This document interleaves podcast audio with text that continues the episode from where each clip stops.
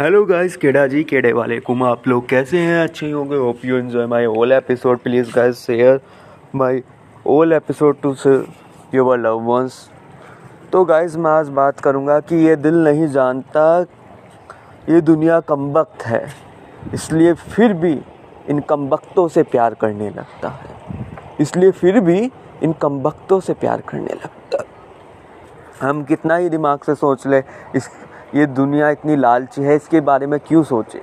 इन रिश्तों के बारे में क्यों सोचे जो सिर्फ़ लालच के बेसिस पे हमसे रिश्ता रखते हैं?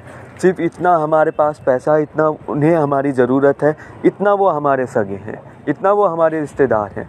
उसके बाद ना तो वो रिश्तेदार हैं, ना वो हमारे कोई सगे संबंधी हैं या जो हमारे बारे में सोचते हैं, वो हैं।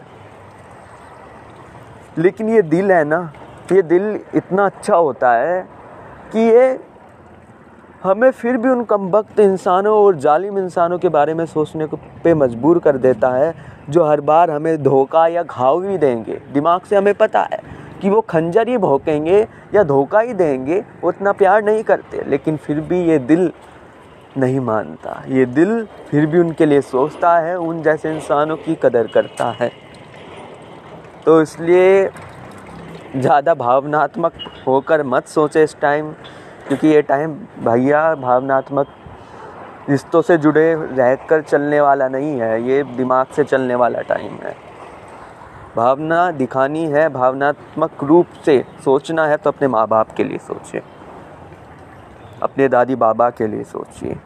उसके अलावा किसी के बारे में नहीं सोचिए। Thank you